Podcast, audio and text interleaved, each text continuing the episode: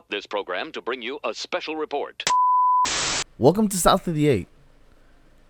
How's everyone doing? No, seriously. How are you doing? I mean, we are going through so much. I mean, of course, I don't have to tell you that. You know that. But I'm genuinely concerned for you. Are you doing okay? Are you eating enough? Are you walking enough? Try to put your phone down. Stay off of Twitter. Stay off of Facebook. Try not to have a family argument. Things are rough and and they don't seem like they'll be changing anytime soon. That said, all we can do is try to stay informed and and try to make a change because we can make a change and we will. Things will get better. One of the few pleasant memories I've had from high school was taking English freshman year with Mr. Smith at Chula Vista High. And for anyone that's aware, he was an amazing teacher, truly. And I remember one of the few things I learned from him, because I hardly paid attention, is that you can always overanalyze your past and completely ruin it. he did it with Disney for us. And I guess now I do it with everything pretty much. One of those things being my education. I mean, we all like to think that we had the perfect childhood and we had everything at our disposal, right? I mean, we didn't we don't know better at the time and we think that we have the best. But sometimes that just isn't the case. And education is the theme of today's podcast. It's not meant to be super heavy, but there is a lot of things that can improve. And I believe that one of the ways we make that change is by starting a conversation. So today, uh, my guest is Jessica Bernal, a college advisor for the South Bay area, and also my executive producer. We have a lovely discussion about what we perceived as normal in school that maybe wasn't. We discuss a little bit about first gens and the imposter syndrome, and then we just get into it um, about systemic problems that do exist in our current education system. So, with that, I hope you enjoyed today's episode, and you know, stay safe out there, guys.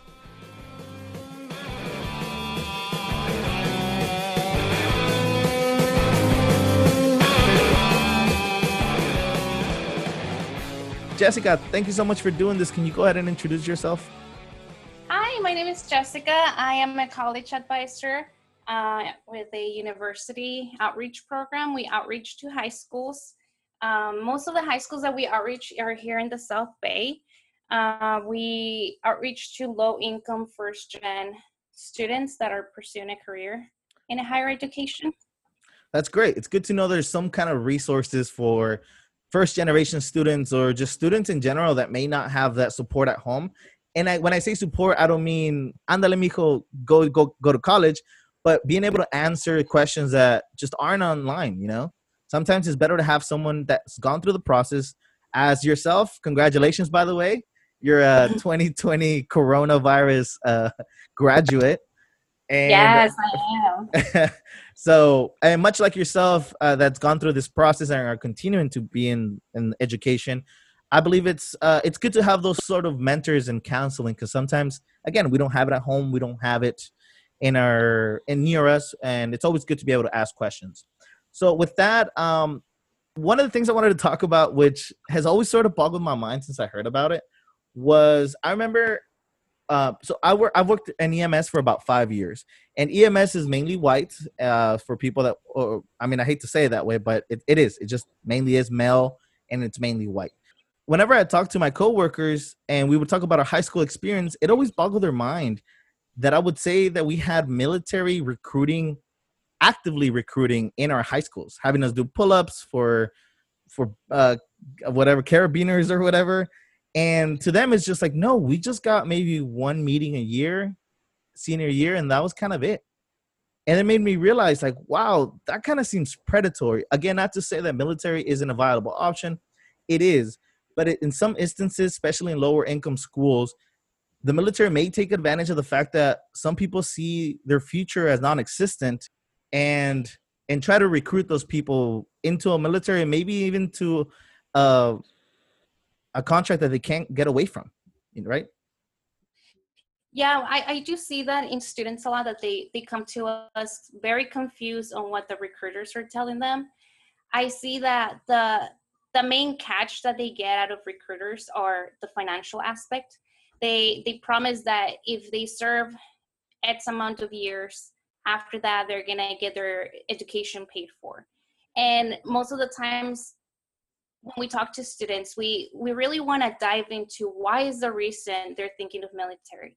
Is it because their whole family has been in the military and they really respect it and they want to you know have the rank that their father had in the military that their grandfather had? Or is it because they're concerned about how they're going to pay for an education and they have this person telling them hey if you join the military we're going to pay for your school. And when it's reasons like that then we we help them we guide them towards there's other options. You know there's financial aid there's there's other things that you could do scholarships things like that. And you'll be surprised how they walk out the office knowing that military is no longer an option because now they know that there's money out there that is offered to them to to get an education to get a degree. Um, so i i do agree that they do take advantage of a lot of students um, and we do see that in a lot of low income schools and it is for this for that reason because they know that they could most likely recruit more students in that kind of scenario. Um, yeah so that's just a tiny little bit of it but it's definitely a problem. I think students yeah. need to be more informed um, than just believe what you know what they're hearing. So yes there is a little bit of an issue uh, where sometimes that military recruiting can be a little predatory and i just don't just mean it as like a, as a political thing. Many times uh, these military recruiters talk to us you know because our coach uh, i was in wrestling and a lot of times we'd have sit-ins with the military and they just the amount of things they throw at you to make it seem so eh, I don't know, so much fun and like it's very you're gonna very get the best of it. You're gonna you're gonna have a really good experience, and that's right. The only way that you're gonna have a great future after high school. Right. Yeah, pretty much. And a lot of time, again, I know some people that went into the military. Some of them loved it. Some of them didn't you know? Yeah. but the thing is that you unlike a job or unlike a any other career you can't change your mind after a year. You're locked in for four to six to eight years sometimes and it's illegal. It's illegal to try to walk away from something like that. So mm. i feel like uh, the consequences aren't weighted when people are being recruited. You know it's all the flash up front uh, without giving them pretty much another option but that said, I feel like another thing that are in some schools, fortunately, uh, we didn't see them in my school, but are in many, especially African American dominant schools, are student resource officers. Can you tell me a little bit about that for those who may not know what those are? Um, yeah, so student um, school resource officers, they are basically police in schools. Um, they their main goal is to have the campus safe, to have a safe school environment for the students. Um, they many schools decided to bring police and they're completely stationed. That's the difference. It's it's not you know that they're just calling 911 and police shows up. No their police officers are completely stationed in in the site. Um, and this started to keep the campus safe um, after the many incidents of shootings in schools. They thought that you know having someone there that could defend the students, parents would feel safer. You know all of that. It sounded great. I would say between 1990 to like the early 2000s, it, it became a big thing where parents felt safe and it was necessary to have security at their at, at the schools um, but what started happening is that when when kids got in trouble back in the day, you know, you would talk back to your teacher and you would get sent to the office. And then, you know, the principal would have a talk with you.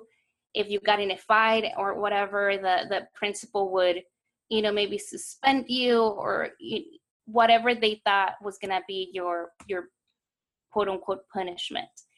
But now whenever kids did something in the classroom they were not being sent to the office. They would get the the the school resource officer which is you know kind of like the police from the school come into the classroom and, and deal with the situation.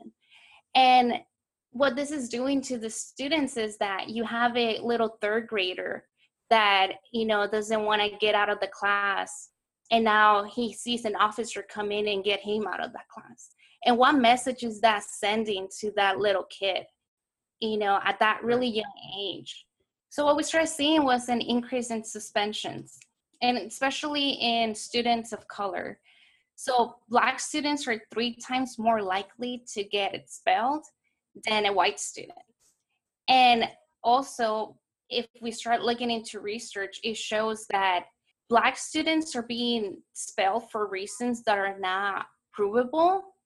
Right. Kind of like talking back to your professor or vandalism, where white students are being expelled for reasons that are actually provable like smoking and being caught smoking or being you know actually in action doing something bad and that's where you start seeing the difference and you know who are they really are they really keeping the school safe or are they just targeting you know right. certain students and well I, I mean for those who haven't seen the student resource officer brutality videos it is it is heartbreaking to say the least I mean, it's a grown man beating and pulling and arresting minors. I mean, there's no other way to say it. These are high school students. And it's pretty much, I understand that the reason it was started for, and especially with uh, the amount of shootings that we see in school, a lot of times these type, these type of resource officers uh, seem like the, uh, the reason, reasonable answer to the many shootings that we see. That said, that's not what they become. They become muscle for the school again to push these like systemic problems or if you're of color you're a problem right or again things could be so subjective because you don't have to prove anything it's not actual law it's the it's the teacher's word against yours so again talking back i mean being dragged out of a class for talking back seems ridiculous it's not right to talk back but that's not how you handle it so i feel like a lot of the, the times these resource officers just seem like muscle uh, uh, to say the least, right? So so this is this was all implemented with uh, I believe the no tolerance bill. Can you tell me a little bit about that and where it started? Um, yeah, so the no tolerance bill that started in 1994, and this is a bill that was passed by um, Bill Clinton at the time. That's that's so the no tolerance was no tolerance for guns allowed in schools, and that was very necessary because you know guns are not supposed to be in schools. You know they, there's children around children that don't know how to use a gun that could you know find the gun somewhere and, and misuse it. But what happened was the schools started using that as a way of no tolerance in anything. Um, little things that could have been prevented that could have been you know just with detention we're we're taking we're they were escalating situations really bad where students now had you know this record that would send them to juvenile detention something more serious. And now now whenever a minor ends up in juvenile detention it's very hard to get out of that system. Because then they get older they get into high school and they're they're set back in their education they they're falling behind because the time that they're away right. locked up in juvie. And whenever they try to come back to their community and to their school environment it's very different. And what started as a okay we're we're trying to have a safe school environment it started being a you know we're we're labeling kids of you're you know you, have behavioral issues so you're a problem to us so let's send you away. And then whenever you try to come back you know we'll find excuses to send you away again. And that's not the way it's supposed to go because they're behavioral issues or any kind of like behavioral problems that a student might be having shouldn't be just put aside and avoided. And if you were to ask the kids like are they feeling any safer with the officers around? Right. is it because that's that's the purpose right? That's the purpose of them being there to to keep the campus safe. But they're not safe because even those students that are not doing anything bad but they're watching their little classmate get dragged out of the classroom or you know get you know punished or suspended that stays with them as well. So it's not creating a safer environment for Mhm. education. It's it's just creating fear. It's, it's creating that identity to some students that this is who i am. Right. Like this is not going to change. So it's Yeah. not it's not crazy to think that once you step out of because this goes as low as what elementary school? Yeah elementary school. Wow Mhm. that's insane. So this goes from that perpetual fear of authority and distrust for the police starts at elementary school let's say and then it goes into high school uh, middle school high school and then you enter the real world with that mindset right? Now you're thinking shit yeah if i get in trouble now again much like the rest of my life someone's gonna come and take me.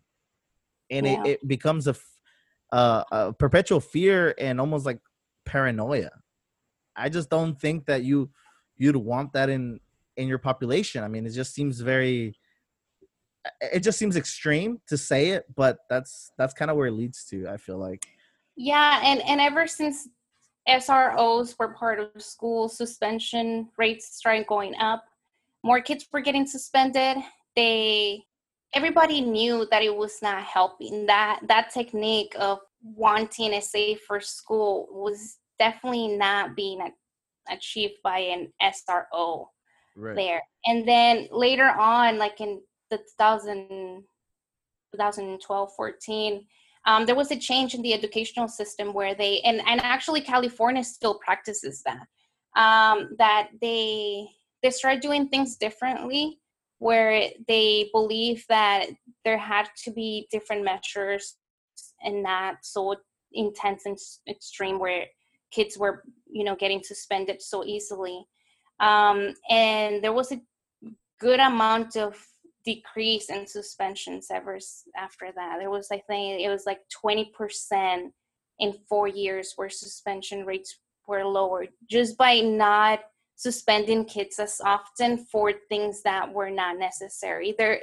there was even little um, like um, groups that they would make where it was more of a you know like oh like a conversation of what was really happening between the student and the teacher and coming up with you know what was really the problem. Um so things so there was like improvement. So yeah there was so up to up to 20 uh, what is it 2014 then? Yeah. 20 well starting 2012 2014 leading up to about 2016 could we say that it stopped? So what ha- tell me a little bit of what happened under 2016 2017 so after that um that's when the trump administration came in and they thought that it was that the this that there was a threat in the students by being around students that could be risky. And they didn't they they thought that those the measures that were being taken back in like 1990s with the SROs and all of that that that was necessary and that that had to happen again in order to keep the the school safe. And it actually happened after a shooting in Florida in 2016 and that that's when the Trump administration said you know that we we there's no other way to do this than have the SROs on campuses and and take these measures.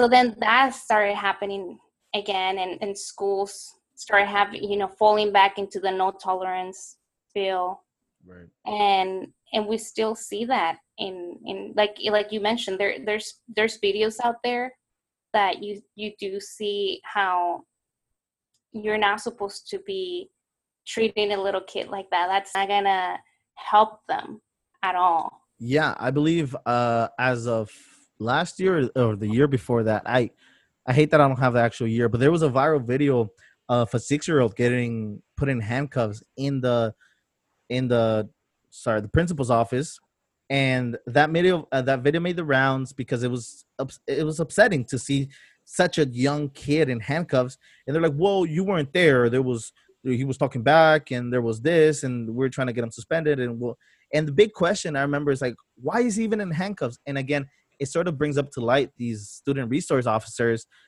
It's like why are they even a thing?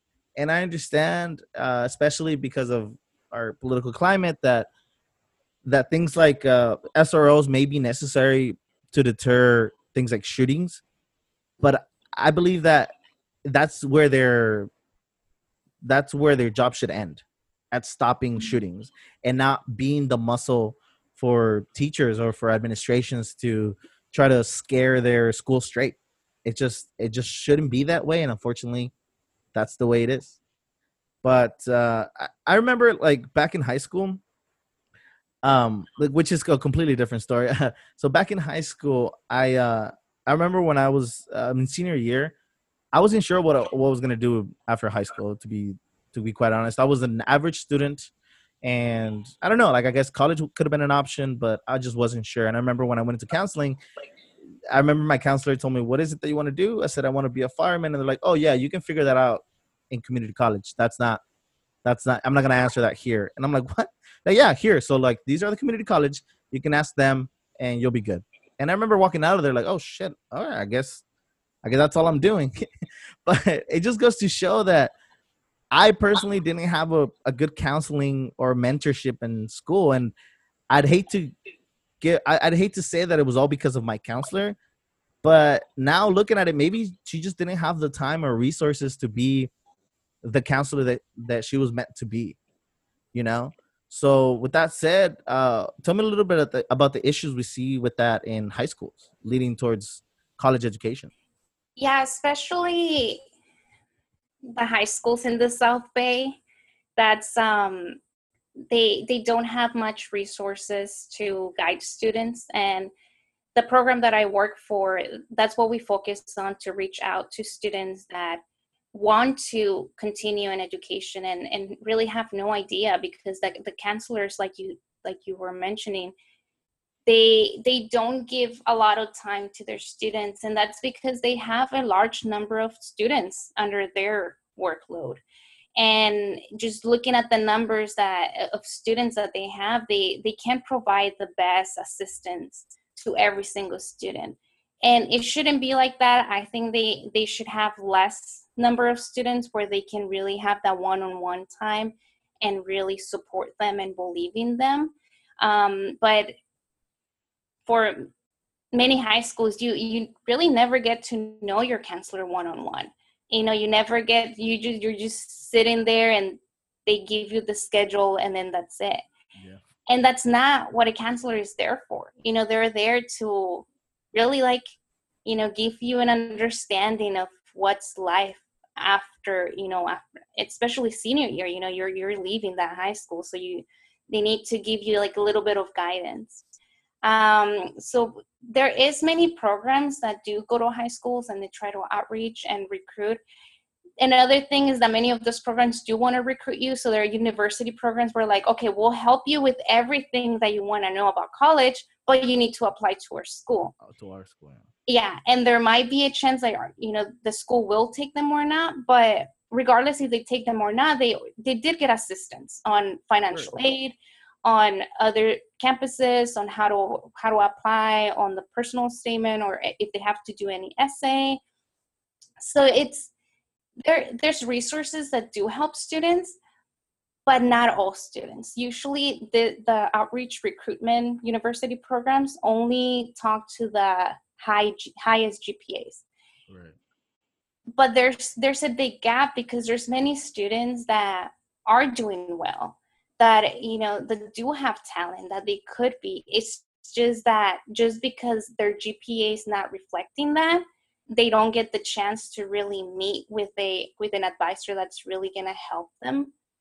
Um so so yeah there, there's there's a huge gap on on who gets that guidance and who doesn't Right. And especially in, in all of our communities, like here, you know, Chula Vista, Sweetwater High School, and there's a lot of students that are first generation that their parents, you know, some of them graduated high school, some of them didn't, but most of them don't have a college education so they, they they really don't know how to do things they don't know how to apply they don't know the difference between community college csu uc and when you throw all of that all at once to a senior of course he's gonna be like whoa like what's what's all these choices i have to make?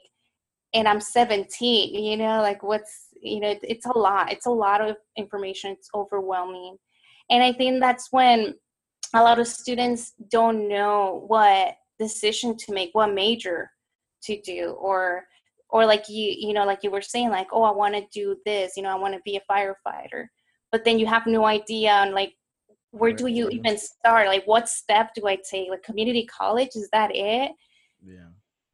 yeah so there's a lot of lack of information. There's not enough guidance um and and it's really sad. It's really sad because you you do see that our students need that support you know they need that hope and for them for someone to believe in them.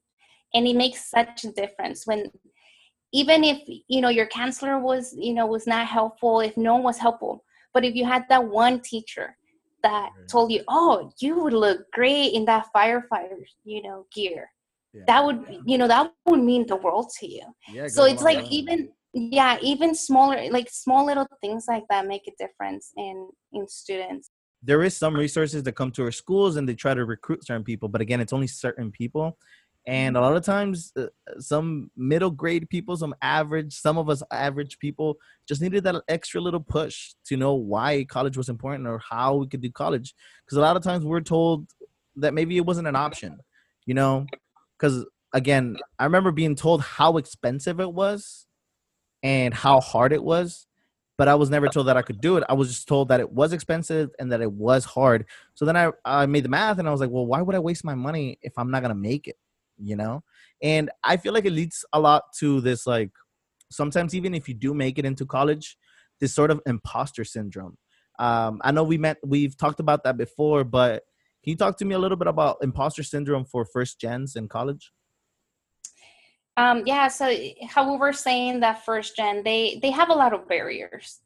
They have a lot of barriers because they they're doing something that no one in their family has done before. So they have no idea what they're doing.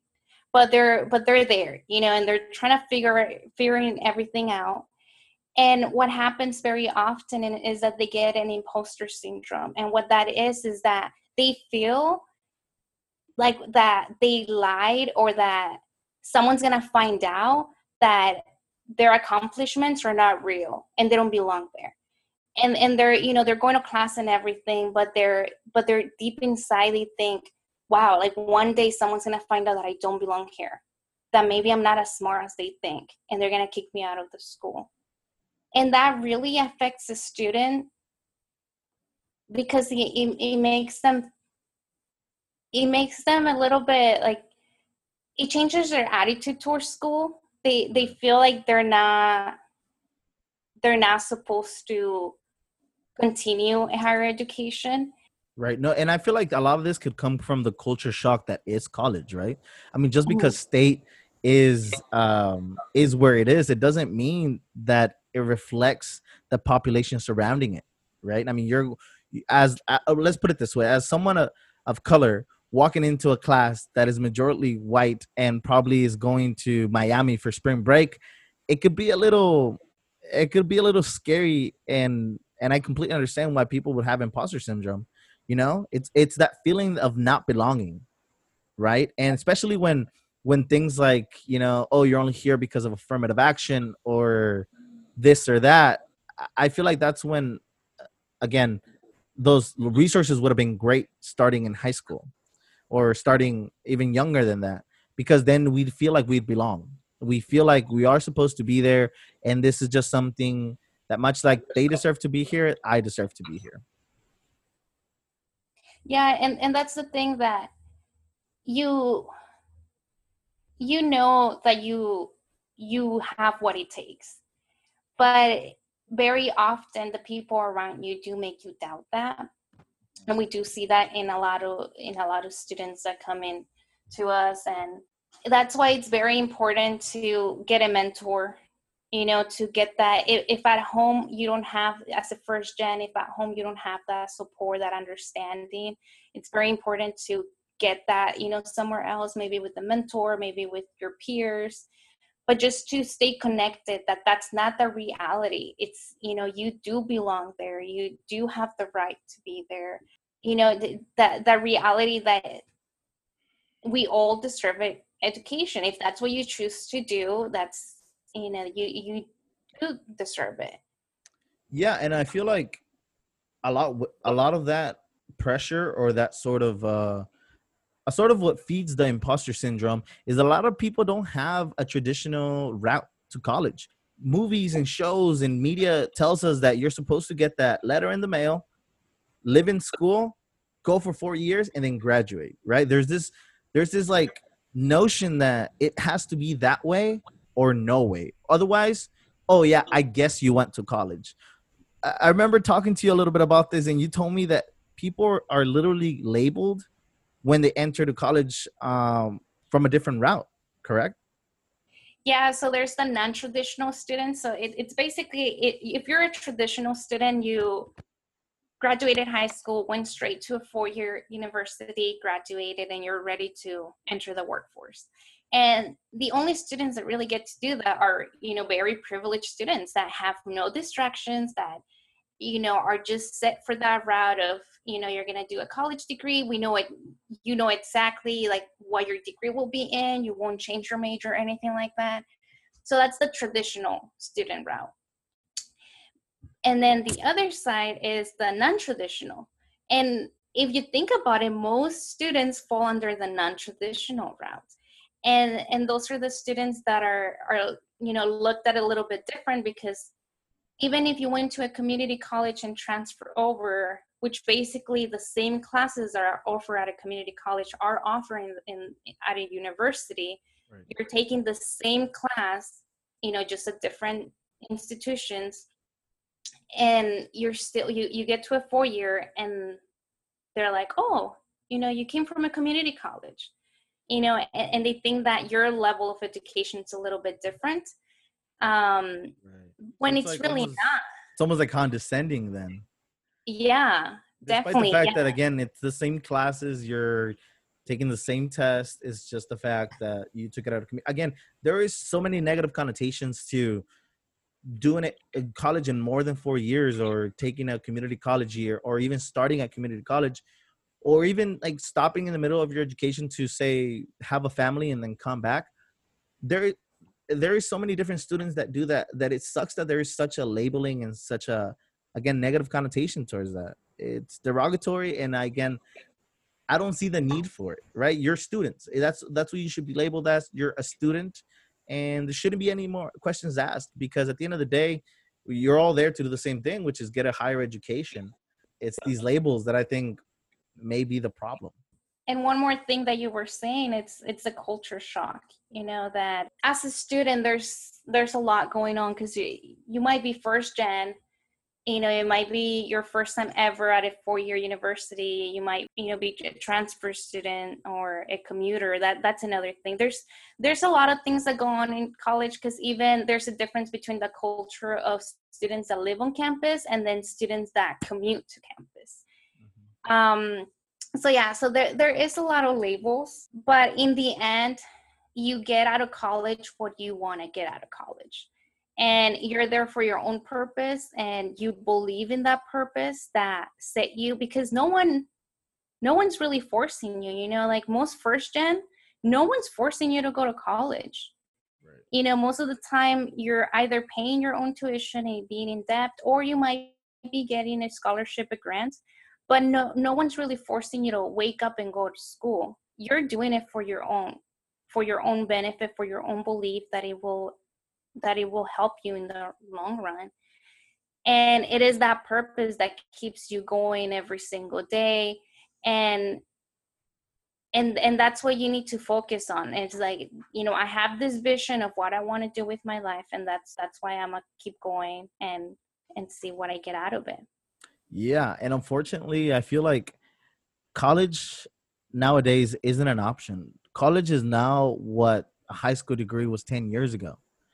Mm-hmm. And unfortunately, college, of course, is not like high school where you can just go to the closest one to you. It's an issue. It's it's expensive and it takes away time and resources that a lot of us may not have.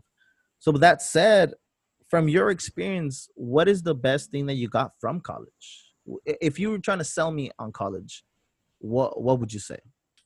Well, I want to start off by by what you were saying about college being now like what a high school diploma was. And that is very true where college is getting very competitive. Um you know after i think it started after world war ii that's when before world war ii only about 10% of americans would get a college degree. And that was basically because a lot of things were family businesses where you know you grew up in this family if they had that business you you didn't need a college degree because your uncle would teach you everything you have to know about finances mm-hmm. but then there was a switch in history where just world war ii happened they came back they had their gi bill a lot of people started going to college getting degrees and things changed you know things just changed and admissions really went up and now it's it's really it it's really expected if you want to like i guess employers just get a lot of applications and they can't really see everything one on one you know they can't see every resume eh, they can't interview every person. So it kind of became a thing where okay you know what's who has a better chance and and that's a lot of times that's how colleges be of like oh you know well i have this college education so maybe that's going to set me off for a better opportunity or a better network. Um, that's how a lot of people see college and part of it it is true but there's so much more that you get out of college. There's there's a lot of self growth that you do. Um, i mean i remember being 18 year old you know little high school graduate that had no idea what I wanted to do with life. And in college, you do a lot of adulting. You you do you grow, you you mature with the years. It's a first taste of liberty if I'm doing this for myself. Um, there's a lot of it. It changes your perspective. I think it definitely changes your perspective on how you view the world. Um, I don't I don't know who I would be if I didn't go to college. If I just went straight to the workforce, you know, what kind of experiences I've had. I know that I'll probably ended up in the same place doing a similar job that I do now. So yeah, so definitely college is not just for the printed degree because that really has no meaning. It's just a piece of paper. But the experiences that you live within your college experience, the the people that you meet, the mentors that you can create. And it is a lot of time investment. It's money and it's time investment that you that you're giving into this. But as much as you put into your college degree, it's kind of what you're gonna get out of it. So if you're the if you're the person that really wants to be involved and really wants to, you know, get to know internships and things like that, then you're set up for, you know, for a good you know possible job at the end. But if you're the student that kind of just goes to class and goes home you know there's really not much there.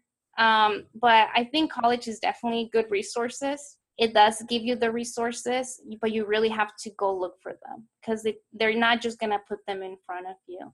Yeah.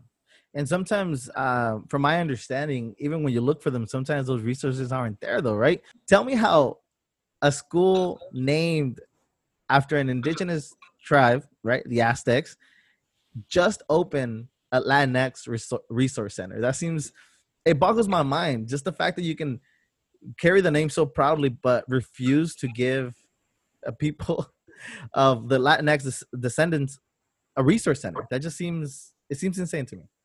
Um, I, I'm a SDSU alumni, so I, I was there, and we did not have a Latinx resource center and i remember when when i transfer over i i remember visiting all the resource centers there's there's plenty of them there's the black resource center the uh, Women's Resource Center. There's there's a lot of them. And I remember being excited to like see something Chicano, something you know, as a Chicana, you know, you want to see some some community you know that because that, that's a thing that you you're always trying to find community within a huge university because there's so many students that you want to find you know your your own safe place. And i came to find out that there was no resource center. And at that time i was taking a chicano chicana studies class. And it was something that we would always talk about. And we're like wow like you know it's 2018 and there's no resource center. And the eop office did have an undocumented center. And it was a very small room. I remember i i went once and it was a very very small room. And then time later i came to find out that the eop did the undocumented center you know just as like a given space of their own office but it's not it it it doesn't provide the same resources as a Latinx, you know, resource center. You know, that's just, you know, that's, you know, undocumented. And we we still needed a Latinx center.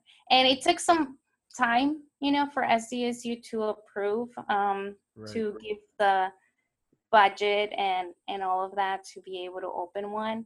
And even if they open one, I was kind of I don't want to say disappointed because I'm very happy that they have one, but it is also inside the library. It's not your own. You know, like it's not our own building or like our own little spot. They basically just put a part of the school library. They just now call it the Latinx Resource Center. So there's still a lot of work to be done.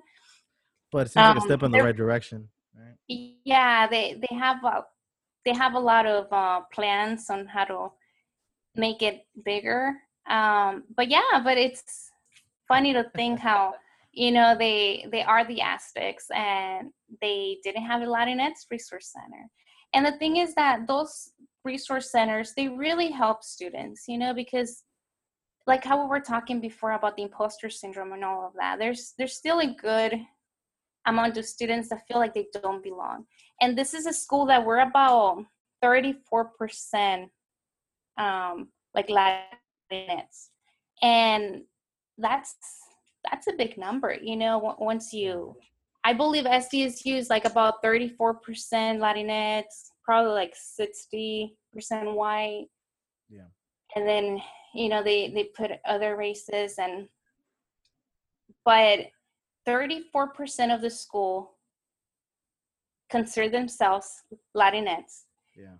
And they didn't have that you know that spot representation. That, yeah that representation in the school where they they felt like wow you know this this is our this is our place where we where we can you know find our community.